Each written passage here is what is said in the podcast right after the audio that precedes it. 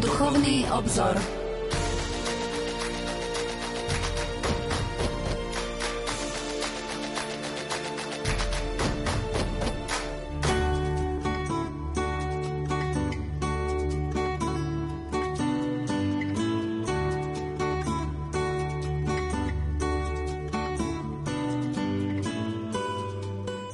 Požehnaný útorkový večer, milí poslucháči. Vitajte pri počúvaní relácie Duchovný obzor. Modlitba zasvetenia sa Pane Márie Rožňavskej. Preblahoslavená Pana Mária Rožňavská. S obnovenou vďačnosťou za Tvoju materinskú prítomnosť pripájame svoj hlas k hlasu všetkých generácií, ktoré ťa volajú blahoslavenou. Oslavujeme v Tebe veľké diela Boha, ktorý sa vo svojom milosrdenstve neúnavne skláňa k ľudstvu sužovanému zlom a zranenému hriechom, aby ho uzdravil a spasil. Príjmi s materskou dobrotivosťou tento zasvecujúci úkon, ktorý dnes konáme s dôverou pred týmto Tvojim obrazom, ktorý je nám taký drahý. Sme si istí, že každý z nás je vzácný Tvojim očiam a že Ti nie je cudzie nič z toho, čo prebýva v našich srdciach. Dávame na sebe spočinu Tvojmu blaživému pohľadu a príjmame potešujúce pohľadenie Tvojho úsmevu. Opatruj náš život vo svojom náručí. Žehnaj a posilňuj každú túžbu po dobre, oživuj a síť vieru. Dodávaj silu a svetlo nádejí, vzbudzuj a roznecuj lásku. Veď nás všetkých po ceste svetosti. Nauč nás svojej prednostnej láske voči maličkým a chudobným voči odstrčeným a trpiacim, voči hriešnikom a v srdci zblúdeným. Zhromaždi všetkých pod svoju ochranu a všetkých odozdaj Tvojmu milovanému synovi, nášmu pánovi Ježišovi. Amen. Milí poslucháči, počas leta sa na Slovensku konajú viaceré mariánske púte. V dnešnej relácii Duchovný obzor vám ponúkneme mariánske príhovory rožňavského diecézneho biskupa Monsignora Stanislava Stolárika. Pokojný dobrý večer a ničím nerušené počúvanie vám zo štúdia Rádia Lumen Prajú. Majster zvuku Marek Rimovci, hudobná redaktorka Diana Rauchová a moderátor Pavol Jurčaga.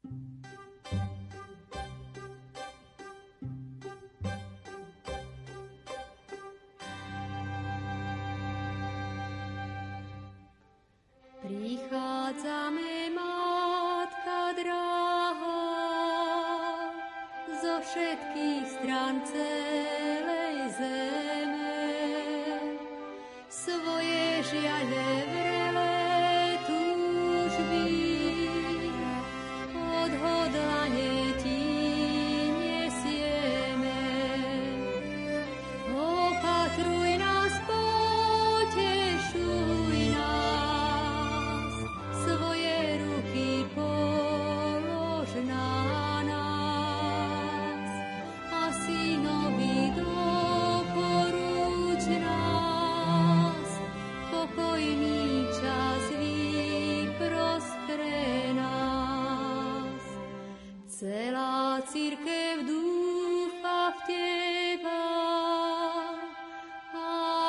hviezdu, čo nás chráni.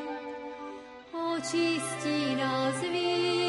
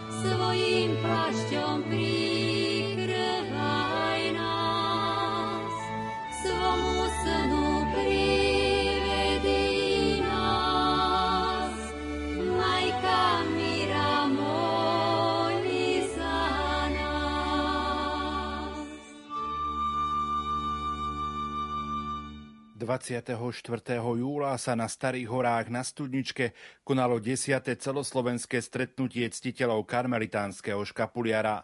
Slávnostnú svetu omšu celebroval rožňavský diecézny biskup Monsignor Stanislav Stolárik. V nasledujúcich minútach vám ponúkam druhú časť jeho príhovoru. Tretie sú známe Lurdy.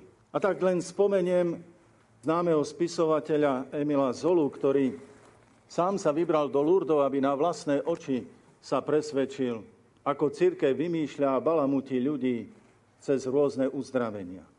Sám bol svetkom toho, ako žena nevyliečiteľná z troch chorôb sa napokon vyliečila. Ale on vo svojom kamennom srdci to prijať nechcel. A povedal, aj keby sa všetci chorí v Lurdoch uzdravili, ja v zázrak neuverím. Teda je to postoj človeka aj voči tak viditeľnému znameniu neba, keď Matka Božia Pana Mária prichádza.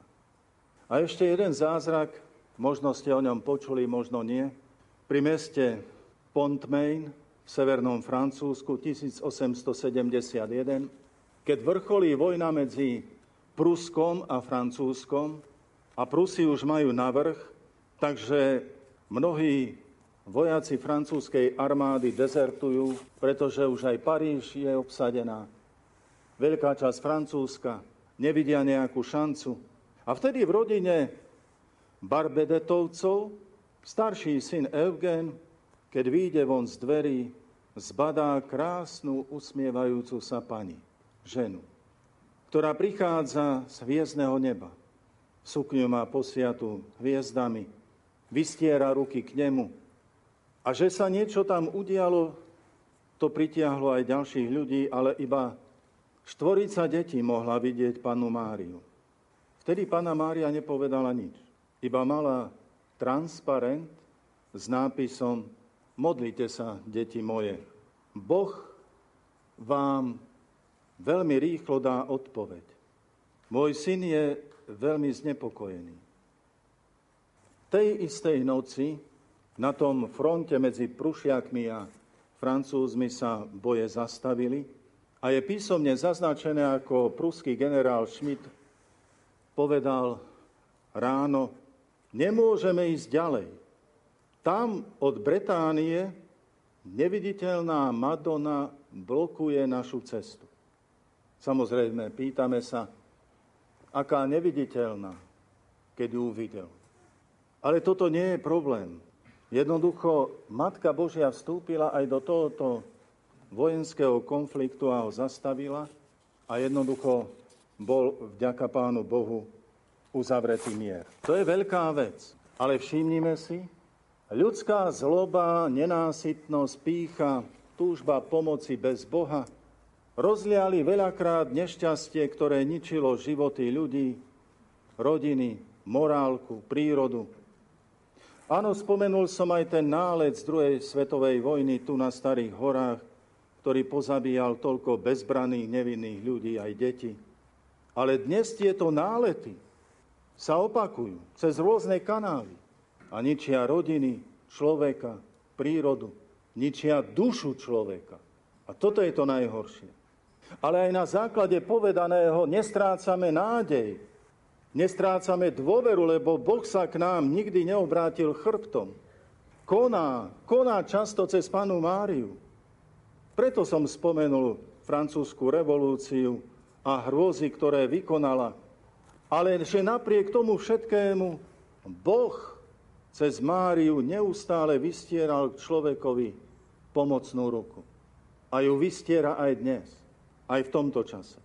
Áno, aj na základe príkladu z Francúzska sme zmohli znova lepšie porozumieť slova, ktoré svojho času vyriekol svätý pápež Ján Pavol II, ktorý povedal, svetová politika sa nerodí, nerobí ani vo Washingtone, ani v Berlíne, ani v Moskve, ale sa rodí na mariánskych pútnických miestach, cez modlitby a obety pútnikov. Milovaní bratia a sestry, keďže dnes je tu stretnutie vás, tak by som to možno obrazne i značne reálne povedal, vás zahalených, ukrytých pod mariánsky škapuliar, tak vám len poviem, už lepšia ochrana ani nemôže byť. Ako tento mariánsky ochránny plášť. Ale pod týmto mocným ochranným mariánskym plášťom sú všetci ctitelia Pany Márie. Isté, Každá táto cesta má svoje aj prisľúbenia. Aj karmelitánska, aj fatimská, aj ďalší. Ale kto je pod mariánskym plášťom, je vždy pod najlepšou ochranou.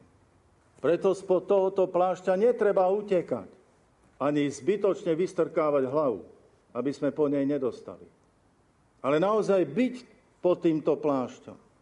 A treba aj iných priťahovať po tento Márín plášť a robiť podľa slov Evanielia. Isté, nám sa dobre počúvajú slova, ktoré sme počuli v dnešnom Evanieliu. Hľad tvoja matka. A to tak lahodí nášmu srdcu, zvlášť vtedy, keď je nám nejako ťažko na duši. A preto aj radi prichádzame k našej mame. Ale dovolím si navrhnúť, spájajme vždycky tieto slova Evanielia aj s tou časťou Evanielia, kde počujeme, urobte všetko, čo vám prikáže. Lebo keď som vám spomínal aj tie štyri zjavenia Pany Márie, to nebolo len o tom, že Panna Mária prišla pofúkať rany. Ona aj prišla povedať, čo robíme zle a čo treba robiť dobre. Lebo tomu sme podľahli aj v dnešnej dobe mnohí rodičia. Sa boja povedať niekedy dieťaťu, čo robí zle. Lebo to všetko treba len s láskou. Láska sa prejaví aj v pravde. Keď sa dieťaťu povie, toto robíš nedobre a to treba pomenovať. A pána Mária nám to pomenovala. A veľakrát. Len sa treba započúvať do jej hlasu, do jej slov. Áno, všetci sme slabí, krehkí. A tak sa nevždy ustrážime pod tým mariánskym Máriiným plášťom. Možno zbytočne utečieme alebo vystrčíme hlavu. Ale bratia a sestry, keď sa aj tak stane, čím skôr sa tam vráťme po ten Márín plášť. Ale tiež majme aj otvorené oči a nechoďme za tými, ktorí možno majú pekný vzhľad a sladulinké reči. Ale nám otvorene títo ľudia priamo do očí hovoria, že napríklad nerozlučiteľnosť manželstva to je prežitok. Do očí nám to povedia a my ideme za nimi. My im dôverujeme. Že nám do očí hovoria hovoriť o potratoch, eutanázii, zmene pohľavia, to je prežitok. A my týmto ľuďom dôverujeme. My im dávame dôveru. Treba naozaj dobre počúvať, kto čo hovorí. Veď veľakrát hovoria proti Bohu tí, ktorým my dôverujeme. Proti Bohu. Potom naozaj nerobíme, čo hovorí Ježiš, ale počúvame falošných prorokov tejto doby. To je tá bolesť, ktorá nech nám neuníká spred nášho duchovného zraku. Veľkú oporu v tomto roku svätého Jozefa môžeme vidieť a vnímať práve v ňom, vo svetom Jozefovi, ktorý Boží hlas počúval ešte aj vo sne.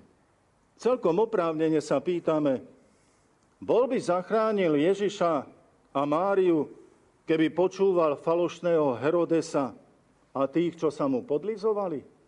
Bol by ich zachránil. Možno tam je koreň, v tom je koreň nejedného ľudského nešťastia našich rodín, že sme prestali počúvať Boží hlas a viac počúvali a verili kde komu. Lebo možno má pekný vzhľad, alebo sladulinké reči ale vyslovne proti Bohu. Vieme, že od čias prvého človeka je to tak. Máme Boží hlas a máme hlas hada. A nám ostáva slobodná voľba, aby sme si volili. Ak chceme aj v tomto smere, a bolo by dobré a správne, naozaj sa dopracovať k zmene, vždy, bratia a sestry, keď predstupujeme pred pána, predstupujme pred neho otvoreným srdcom. Ideme sa modliť. Otvorme si najskôr svoje srdcia pred pánom. Ideme na svetú omšu, na púť. Otvorme si, pripravme si svoje srdcia. Blíži sa návšteva svätého otca Františka. Bože, čo nám chceš povedať touto návštevou? Pýta sa otvorené, úprimné srdce. Bože, veď iste máš aj dnes pre mňa slovo po ktorom má nasledovať konkrétny skutok, konkrétny krok. Ale ako môžeme urobiť, čo nám odkazuje Boh, keď sme ho ani veľmi nechceli počúvať a počuť? Naozaj sa je treba značne stíšiť. Možno veľakrát hovoríte, že vaše deti majú tie slabšie úška, že slabšie počúvajú, lebo nerobia to, čo im hovoríte. Ale tam sa vidíme vlastne všetci, že nenastavíme ten svoj sluch na Boží hlas a potom samozrejme nerobíme to, čo Boh od nás chce. Ale ideme podľa hlasu krikľúnov. Ale všetko sa dá zmeniť. Ak sme dnes sem prišli s dobrou vôľou, čo som presvedčený, to je aj začiatok, ale to je aj posilnenie tejto dobrej cesty, neustálej zmeny. A vždy takto prichádzajme na stretnutie s pánom. A náš život a život našich drahých sa bude meniť. Nie našou mocou, nie našou usilovnosťou. My tam vložme ochotu a otvorenosť. A Boh mení, lebo len Boh mení človeka. Teda Božou mocou sa mení človek. A to na mocný príhovor Pany Márie i svätého Jozefa. Lebo aj pod našimi životnými krížmi nás Ježiš neustále zveruje svojej mame. Hľa tvoj syn, hľa tvoja dcéra. Aj dnes našepkáva starohorskej pane Márii, pozri, koľky tvoji synovia a céry tu prišli. Vypočuj ich. Pomôž im. Oni majú svoj kríž, ale i dôveru, lebo inak by tu neprišli. Nebojme sa takto komunikovať s našou mamou, panou Máriou.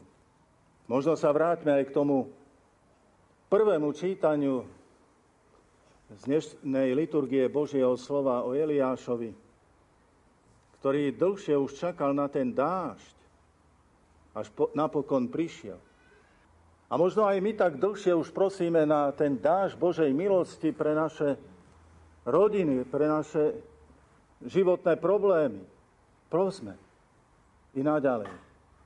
Pán pošle tento dáž. A keďže ste tu aj mnohí ctitelia svätého Šarbela a dnes je jeho spomienka, znova obrovský pomocník a veľký ctiteľ Matky Božej v našich životných skúškach. Milovaní bratia a sestry, ozaj v tej veľkej dôvere pred pánom ďakujeme za dar Pany Márie. Za dar toho, že aj v tých najväčších nešťastiach Boh sa od nás neodvracia chrbtom. Ale zvlášť cez Panu Máriu a povedzme aj cez svätého Jozefa sa nám snaží pomôcť. A je na nás, ako túto vystretú ruku k pomoci príjmeme. Príjmeme ju s dôverou a odvahou, lebo Boh na nás nezabúda. Ani nechce nalomiť nalomenú trstinu, ani sfúknuť ten dohasínajúci ohienok, ohníček, ale jednoducho to rozdúchať a znova posilniť. Amen.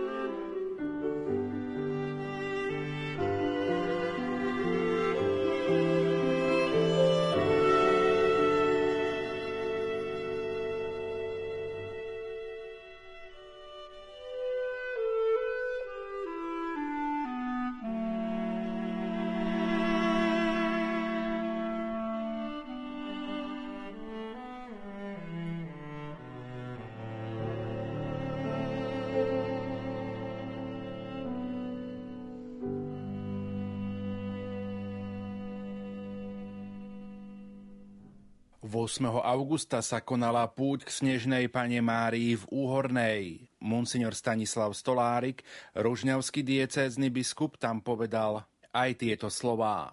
Tento rok bol významný aj tým, že Tam oslávili 80. výročie posviacky kostola v Úhornej, ktorý z vlastnej iniciatívy začal budovať v roku 1937.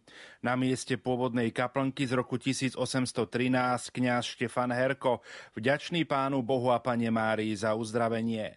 Kostol bol postavený z milodarov veriacich farností a okolia. Posviacka kostola bola 10. augusta 1941 milí spolubratia v kniazkej službe, bohoslovci, reálne sestry, drahí bratia a sestry, milí pútnici, milé deti, milá mládež. Znova rád vás všetkých pozdravujem a vítam v tomto nádhernom mariánskom trojuholníku Borka, Uhorná, Rožňava, kde sa Matka Božia uctieva už niekoľko storočí a práve táto úcta mariánska pozornému pozorovateľovi neunikne, aký má vplyv vôbec na celkové dianie a aj na konkrétnych ľudí. Je zaujímavé, že napríklad aj vnúk niekdajšieho amerického prezidenta Adamsa, Henry Adams, ktorý je sám protestant, teda bol protestant pred vyše 100 rokmi, keď putoval po rôznych mestách a navštevoval kostoly, katedrály, cintoríny na celom európskom kontinente, dospel napokon on sám, protestant, k presvedčeniu, akú veľkú silu v živote európskeho kontinentu zohrala mariánska úcta. Ako na každom kroku sú tieto stopy a tieto dotyky mariánskej úcty. A tam, kde kvitla, a rozkvitala, prekvitala mariánska pobožnosť, tam vždy rástla aj európska kultúra. A kde rástla európska kultúra, tam rástla aj mariánska pobožnosť. A práve tieto fakty sú značne dôležité, možno aj tu v našom regióne si tak uvedomiť, že aj tu máme niektoré kostoly, ktoré už nie sú dnes v službe katolíckej cirkvi, ale pôvodne sú mariánske. Mariánske kostoly, ktorých bola kedysi uctievaná Matka Božia. Tak ďakujeme pánovi aj za toto všetko, čo sa takto udialo a mohlo udiať. Ale my predsa ideme ďalej, pretože táto určitá konfrontácia toho všetkého, o čom hovoríme, o čom debatujeme, tu predsa len nastala. A ukázalo sa, že nie je to všetko až také jednoduché, a také ľahké. Pretože prišli iniciatívy, ktoré práve túto mariánsku úctu v značnej miere chceli oslabiť a zničiť. Zvlášť, keď sme aj dnes počuli v prvom čítaní o Eliášovi prorokovi. Sledujeme tohoto proroka ako veľmi verného pánovi, ale aj na verného človeka prichádza kríza a chvíľa, keď jednoducho akoby zostal zneistený zapochyboval. A vieme veľmi dobre, ak dáme celú túto udalosť do väčšieho kontextu, že to nie je len zápas s pohanskými bohmi a s pohanskou kultúrou, ale aj s konkrétnym človekom, ktorý sa snaží živiť túto pohanskú kultúru. A bola to Jezábel, ktorá riadila aj svojho muža Achába a snažila sa všemožným spôsobom zničiť proroka Eliáša a jednoducho nastoliť znova vládu pohanských kňazov a pohanského štýlu života. A keďže sa javí, že takéto chvíle sú veľmi silné a mocné, že pohanstvo výťazí, tak ako to sa nám javí aj v súčasnej dobe, že všetky tie zákony, ktoré idú proti životu, akoby napokon výťazili, aj Eliáš zostal zneistený a priam ako by chcel zutekať z boja. A za tým stála tiež žena. Za týmto zápasom. V novodobých dejinách tento spor, alebo ešte môžeme zostať trochu v staroveku, keď sa objavovala Pana Mária jej obraz čistoty, krásy, vznešenosti, dobrotivosti. Rozkladajúci sa Rím a jeho občania nedokázali pochopiť, že táto panna môže byť konkurencie schopná s ich doterajšou bohyňou Venušou, ktorá reprezentovala ženskosť, ale nie v tom najlepšom slova zmysle, ktorá bola arogantná, ktorá nemala problém robiť mnohé podlosti, ktorá nemala problém ubližovať iným. A takýto typ ženy bol vyvolený v Ríme. A teraz, keď cez Rím začína prechádzať sila kresťanstva a do popredia sa dostáva Bohorodička Pana Mária, ťažko je porozumieť vtedajšiemu človekovi, že by táto nevinná, jednoduchá žena, kde si z konca sveta, z Nazareta, že by táto bola konkurencie schopná aj s touto ženou. A v ďalších už novodobých dejinách to už môžete vedieť aj z histórie, že jedným z takýchto značných, bolestivých prešľapov francúzskej revolúcie okrem iného bolo aj to, že z oltára chrámu Notre Dame v Paríži bola zhodená socha Pany Márie a bola tam postavená ľahká žena. Toto je náš nový vzor. Nie Panna Mária, nie Matka Božia, ľahká žena. Toto má byť novodobý vzor. A keď sledujeme ďalej vývoj, až do dnešných čias, tak prichádzame na to, že táto konkurencia tu stále zostáva. A je veľmi veľa prostriedkov a kanálov, ktoré sa snažia pretlačiť práve to. Panu Máriu, Matku Božiu, odsunúť kamci do úzadia, ale to, čo predstavuje neviazanosť, ľahkosť, nezodpovednosť. To sa preferuje ako súčasný, moderný, akože životný štýl. A je biedou, ak sa nechávame aj do niečoho podobného potom sami vzťahnuť a tomu napomáhame, lebo povieme, dnes sa tak žije. Preto som veľmi rád a ďakujem vám, že ste sem prišli. Ešte sa znova prišli sem zadívať do očí našej spoločnej mamy, Pany Márie a odhaliť jej v očiach čosi celkom iné, ako preferuje súčasný svet. Znova sa vrátiť k tým najkrajším hodnotám, ktoré tu sú. A znova môžeme aj napriek tomu všetkému konštatovať to, čo v roku 2015 konštatoval známy časopis National Geographic, keď vyhlásil panu Máriu za najmocnejšiu ženu na svete. Najmocnejšiu, najvplyvnejšiu, najviac spomínanú, reprodukovanú, pretože jej meno sa dostalo do mnohých piesní. Po Máriu sú pomenované mnohé kvety. Fotky Pany Márie sú reprodukované po celom svete v najvyššom počte, zvlášť Guadelupská Pana Mária. Milióny ľudí prichádzajú na mariánske pútnické miesta a nie je to len Fatima, Lourdes alebo Knok, Írsku, Čenstochová v Polsku, naša Levoča, Šaštín, ale aj tu, na Uhornu. A na koľké ďalšie mariánske miesta. A táto mariánska úcta sformovala krásne umelecké diela. Kto by neobdivoval nádhernú Michelangelovú sochu Pieta, bolesná Matka Božia, katedrálu Notre Dame a ďalšie mariánske katedrály, baziliky a svetine. Áno, všade môžeme nachádzať na celom svete stopy tejto mariánskej úcty a vnímať, ako táto mariánska nábožnosť dvíha aj kultúru života toho, ktorého regiónu a národa. Na jednej strane môžeme teda vnímať túto prítomnosť Matky Božej Pany Márie a niekedy sa nám zdá, ako by Pana Mária zostávala kde si taká zahmená, taká skrytá, taká priam neviditeľná.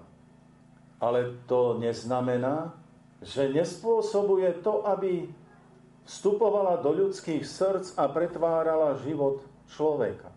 Život spoločenstva, život krajiny. Zvlášť tam, kde sa ľudské srdce Matke Božej otvorí. A môžeme sledovať v tom akože zatracovanom temnom stredoveku vystúpenia, vystúpenie svätého Dominika a jeho ruženca čo to znamenalo pre celú Európu, aký záchvev, nádherný záchvev a záplava mariánskej úcty po celej Európe. To neznamená, že predtým nebola mariánska úcta. Bola. Ale Aj sila modlitby svetov Ruženca to ešte umocnila. Táto úcta sa stala akoby takou hybnou silou, takým motorom aj geopolitických zmien. Mnohé krajiny sa stávali katolíckými. Králi sa zasvedcovali Matke Božej, Pane Mári. Nedávno, teda môžeme to povedať, 3-4 roky dozadu, aj predstavitelia polského štátu sa nehambili zasvetiť Kristovi kráľovi. Nebolo by dobre, keby aj naši predstavitelia sa zasvetili Bohu a Božie a nie iné zákony vnášali do života spoločnosti.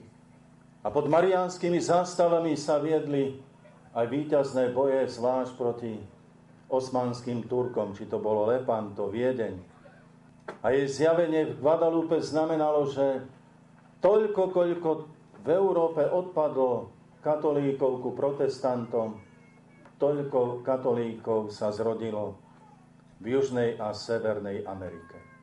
A môžeme sledovať aj takú nebadanú cestu nám veľmi milého, stále vzácného pápeža sv. Jana Pavla II. ako zo skromného kniaza Karola Vojtilu, ktorý vo svojom srdci rozhojňoval mariánsku úctu, sa postupne stáva biskup, arcibiskup, kardinál. A ako silou mariánskej úcty a svojou autoritou napokon napomáha pádu železnej opony. To už nie je len tvrdenie ktoré vychádza z, z radov katolíckej církvy. To je všeobecne uznaný fakt. Mária teda zohrávala, zohráva a stále bude zohrávať značnú úlohu v živote spoločnosti, celých kontinentov i celého sveta, ale nebojme sa povedať, Mária zohráva úlohu aj v živote konkrétnych ľudí. Či to bol už spomenutý svätý Dominik, sveta Katarína Labure, tri deti z Fatimy, sveta Bernadeta z Lourdes, deti z La Salet, alebo aj ďalší. A koľky by sme mohli v tejto chvíli povedať možno o svojich rodičoch, starých rodičoch, ktorí nespúšťali rúženec z rúk, a tejto mariánskej úcte nás učili priam. Za ruku nás viedli k Matke Božej, k Pane Márii. Aj v našej dieceze uctievaný kardinál Jozef Mincenti, maďarský kardinál, ktorého samozrejme mu znepríjemňovali život najskôr nacisti, potom komunisti. O Matke Božej povedal, úcta k Pane Márii má veľký význam. Lebo táto úcta dáva kresťanstvu silu, odvahu a víťazstvo. A 12. septembra v tomto roku bude za blahoslaveného vyhlásený iný veľký kardinál, Vyšinský, ktorý všetko, celú obnovu a celý zápas v komunistickom Polsku zveril Matke Božej Pane Márii. A tak ťahal aj celý polský národ a mal veľkú oporu neskoršom kardinálovi a pápežovi Karolovi Vojtilovi, teda Jánovi Pavlovi II.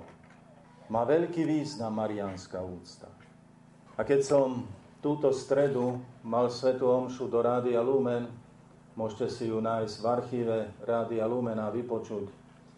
Dostal som po svetej omši SMS-ku od jednej panej. Keďže som hovorilo aj spomenul Matku Božiu, návštevu Svetého Otca. Spomenul som modlitby za duchovné povolanie, nech sa dejú v našej diecéze v tomto roku Eucharistie a kniastva. Napísala mi táto pani, 40 dní sa budem denne modliť za duchovné povolania, aby potom, keď Svetý Otec 15. septembra bude mať Svetú Omšu v Šaštíne, som celý tento 40-dňový modlitbový zápas mu odovzdala duchovne na oltár, nech to predniesie Pánu Bohu, Matke Bože, skrze Matku Božiu, ako môj dar za duchovné povolania, za kniazov, za reálne sestry. Som si istý, milí bratia a sestry, že to nie je ojedinelý prípad alebo ojedinelé rozhodnutie. Ak aj vy chcete niečo prispieť, možno taký neviditeľný dar k návšteve svätého Otca, pre duchovné povznesenie našej diecézy, nášho národa, prispejte tiež k tomu.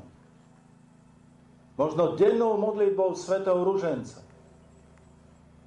A teraz vám to hovorím tu prítomným tak, ako to Ježiš povedal po svojom zmrtvým vstaní ženám, aby oni sa stali hlasateľkami jeho zmrtvých vstania. I ja vám v tejto chvíli hovorím, buďte týmito hlásateľmi, ktorí to zvestujete ďalej. A pozbuďte, aby každý z nás sa denne aspoň jeden rúženec pomodlil, či už spoločne alebo súkromne, za požehnanie cesty svätého Otca v našej krajine. To je veľká výzva. Doteraz sme sa, milo, milovaní bratia a sestry, dívali na pannu Máriu ako na vznešenú pannu.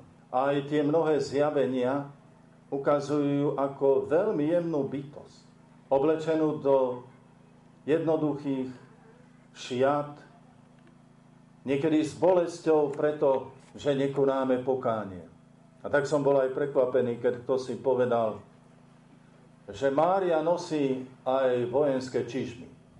Keď som už spomenul aj Lepanto a Vieden, tak by to aj tak sedelo, pretože vstúpila do tých bytiek a silou modlitby ruženca napokon vyprosila víťazstvo nad osmanskými Turkami. Ale môžeme prejsť aj na iný kontinent, aby sme vedeli alebo videli, že Matka Božia nie je sústredená len na Európu. Napríklad v roku 1815, keď v Spojených štátoch bola občianská vojna a pri meste New Orleans stálo proti sebe 6 tisíc Američanov a 15 tisíc Angličanov, už to signalizovalo, že ten boj bude nerovný. A Angličania využili aj prevládajúcu hmlu aby zaskočili Američanov a dostali sa k ním čo najbližšie. Avšak odrazu sa táto hmla zdvihla a Angličania tam ostali celkom odhalení, odkrytí a utrpeli veľkú porážku. Padlo ich tam 2000 mužov a zo strany Američanov zomrelo 71 ľudí. Ale zabúda sa, lebo nepripomína, že medzi tým sa v kláštore Uršulínok modlili sestry aj ďalší zídení k Pane Márii rýchlej pomoci. A slúžila sa Sveta Omša. Streľbu počuli až do kaplnky. A práve počas svetého príjmania prišiel posol a oznámil víťazstvo Američanov. Generál Andrew Jackson odtedy vždy, keď prišiel do New Orleansu, navštívil túto kaplnku, kláštor Uršulínok a ďakoval Pánu Bohu za pomoc Matky Božej, rýchlej pomoci, ktorá vyprosila túto, toto víťazstvo. Teda Mária má aj vojenské čižmy. A keď som už aj spomenul našich severných susedov, o týždeň 15. augusta na slávnosť na nebo vzatia Pany Márie je v Polsku Deň armády. A prečo práve 15. august je Deň armády v Polsku? A neboja sa, nehambia sa, na Mariánsky sviatok si uctievať to veľké víťazstvo, ktoré im bolo dané 15. augusta 1920. To víťazstvo sa je pomenované ako zázrak na Vysle, keď to už bola presiela sovietských bolševíkov, ktorí tiež pod rúškom hmly sa blížili k Výsle a keďže boli v počet, početnej prevahe víťazstvo bolo na dosah. Ale odrazu na tej hmle, ako na takom plátne v kine, sa objavil obraz Čenstochovskej Pany Márie. A keď to bolševici videli, to vnieslo do ich radov nepokoj, chaos. Začali utekať, nastal zmetok a mnohí tam boli aj pobytí. To bolo zázračné víťazstvo polskej armády nad armádou Červenou. A odvtedy sa tento deň, ako som spomenul, slávi ako deň armády v Polsku. Teda Mária má aj vojenské čižmy. Ale v prvom rade treba si uvedomiť, že Mária nevstupuje do politiky, nevstupuje do vojen, hľadá pokoj, hľadá zmierenie, je kráľovnou pokoja. A aj keď svetej Kataríne Labure v 19. storočí oznamuje, že ďalších 40 rokov bude veľmi strašných a bude sa zdať, že všetko už bude stratené, pretože tie dôsledky francúzskej revolúcie budú veľmi krvavé, čo bolo potvrdené zvlášť od roku 1871, keď parížskí komunardi vraždili, koho sa len dalo. Paríž tiekla nevinnou krvou, zavraždili aj miestneho arcibiskupa. Drancovali kostoly, hroby svetých, kláštory a všetky neprístojnosti. A Mária vtedy aj Kataríne Labure oznamuje, ale zachovajte pokoj. Ja som s vami. Ja som s vami aj v tých najpábejších chvíľach života. A možno práve to, milovaní bratia a sestry, tiež je taký moment, ktorý otvára ľudské srdcia pre mariánsku úctu. Že práve v tých ťažkých časoch, tak ako malé dieťa sa utieka ku svojej mame, aj my vtedy, keď je veľmi ťažko, radi ideme k mame a jej otvárame svoje bolesti, ale i svoje nádeje.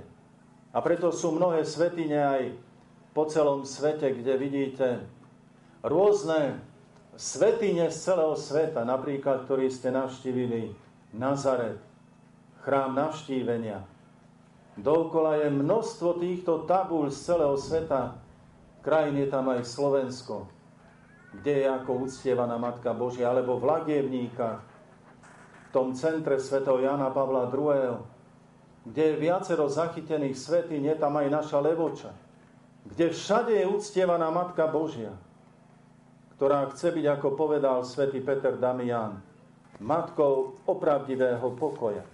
Lebo my chceme, aby v našej duši bol opravdivý pokoj. Teda Máriin vplyv je veľký. Mária vstupuje do našich životov a sa nám neustále ponúka. Avšak spoločnosť zostáva taká, aká je často.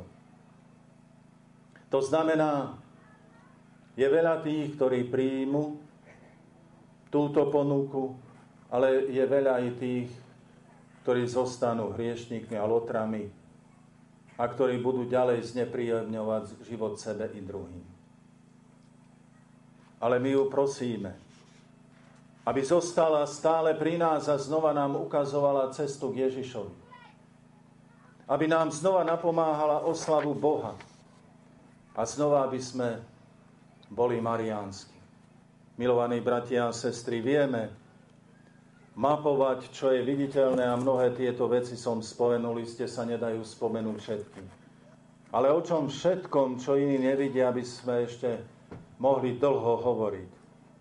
A dovolím si povedať, že každý jeden, ktorý prežívate vo svojom srdci mariánsku úctu, každý z vás by mohol povedať nejakú skúsenosť. A tie skryté, tie skryté tajomstvá, tie skryté veci majú často veľký význam pre väčnosť. Isté aj tie viditeľné, ale pamätajme, že aj tie neviditeľné sa nestrácajú. Anna sa šťastne vydala, manžel bol dobrý človek, a niekoľko rokov žili naozaj vo veľkej pohode, láske, porozumení. Neskôr sa však začal opíjať. Všetky prosby, napomínania boli zbytočné. Preto radšej mlčala. Aby nabrala silu mlčať, ešte viac prehlbovala svoju úctu k Matke Božej a denne sa snažila byť na Svetej Omši a prijímať sveté prijímanie. Vo svojej bolesti a trpezlivosti často aj plakala nad situáciou, v ktorej žila, nad svojou rodinou. Ale muža to ešte väčšmi dráždilo, keď, videla, keď videl jej pláč. Preto prestala radšej plakať, aby ho nedráždila. A tú bolesť dusila v sebe, vo svojej duši, vo svojom srdci. Snažila sa stále viac byť láskavejšia. milšia. Avšak reakcia bola opačná zo strany muža. Stále viac jej nadával a bol hrubý aj voči deťom. Trpezlivo mlčala a často sa modlievala slovami nášho pána Ježiša Krista. Oče, nie moja, ale tvoja vôľa nech sa stane. To všetko spôsobilo jej pomerne skorý odchod z tohoto sveta a niekoľko dní pred smrťou povedala – som spokojná so svojim utrpením. Všetko obetujem, len aby duša mojho manžela a duše mojich detí boli raz spasení. Milovaní bratia a sestry, čo myslíte? Bola táto obeta ženy, manželky, matky, zbytočná? Veď táto žena chcela so svojím mužom a so svojimi deťmi byť aj vo väčšnosti. Ona nechcela byť v nebi sama. Ona aj so svojím mužom, s ktorým sa stali jedným telom, ale aj s deťmi, ktorým dala život, s manželom, aby všetci raz boli v nebi. Myslíte, že táto obeta sa stratí, stratila? Bola je zbytočná? Kto dvíha svoj pohľad aj k väčšnosti a ako marianskí ctitelia bez tohoto pozdvihnutia zraku byť nemôžeme mariánsky. Kto dvíha tento pohľad, tomu rozumie. Lebo z ľudského hľadiska je to naozaj nepochopiteľné. Ani z hľadiska viery nechválime tých, ktorí spôsobujú iným vedomé utrpenie. Nechválime tých, ktorí možno zo slabosti, zloby, nenávisti spôsobujú zlo. Nechválime takýchto. Ani sa nezamýšľajú nad tým, že robia zlo. Ale prijaté obetované utrpenie otvára nebo. A ani sami nevieme, koľkým ďalším. Milovaní bratia a sestry, posilníme sa dnes ako Eliáš, ktorému krkavec nosieval pravidelne pokrm, lebo cesta pred ním bola dlhá, náročná. Aj my sa posilňujeme chlebom života, lebo to je najvýživnejší a najviac kalorický pokrm. A celý život dovolme, Pane Márii, aby nás pevne držala za ruku. Ale k nej privádzajme fyzicky i duchovne aj všetkých z našich rodín. Či je to manžel, či je to manželka, či sú to deti, vzdialenejší príbuzní. Aj rukou ich privádzajme ale iste v modlitbách. A tak s Máriou a Jozefom na ceste za Ježišom chceme zostúpiť aj z tejto hory, ale aj pripraviť sa na príchod svätého otca Františka, na ktorého príchod sa iste všetci veľmi tešíme. A každý mu chceme priniesť vlastný dar obety. Či už to bude denná modlitba svätého Ruženca, alebo aj niektoré ďalšie kroky k zmiereniu s iným človekom, alebo niečo podobné. Nech Matka Božia nás všetkých ochráňuje v tejto chvíli. A ako nás aj v tejto chvíli a zvlášť vás, ktorí ste na slnku, ohrieva toto slniečko, pocíte, že v týchto lúčoch je láska Matky Božej.